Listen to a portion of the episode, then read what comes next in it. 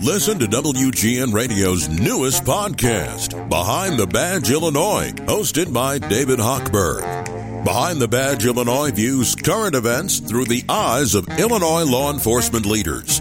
Tune in. Visit WGNRadio.com slash Behind the Badge.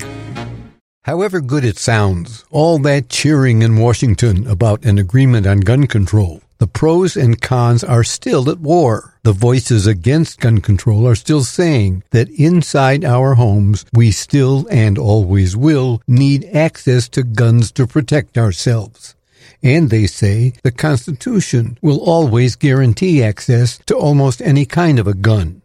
But rarely do they say to protect ourselves against what? In Congress and at campaign rallies for members to win their seats, we hear speech after speech after speech about needing guns to protect ourselves.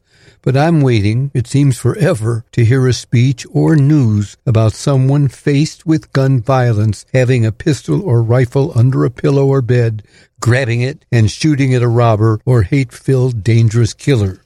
Stories like that we don't hear. The news we do hear over and over again is about guns in homes being used to shoot wives and to commit suicide, and news about children finding mom or dad's gun and accidentally shooting a playmate. So why are gun makers and owners who oppose gun control not telling us stories or giving examples of a gun at home actually stopping a robbery or killing?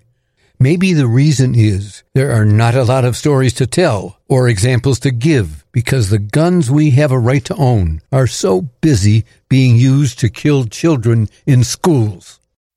I'm Walter Jacobson, and that's my perspective. For more, visit WGNRadio.com or download the WGN Radio app.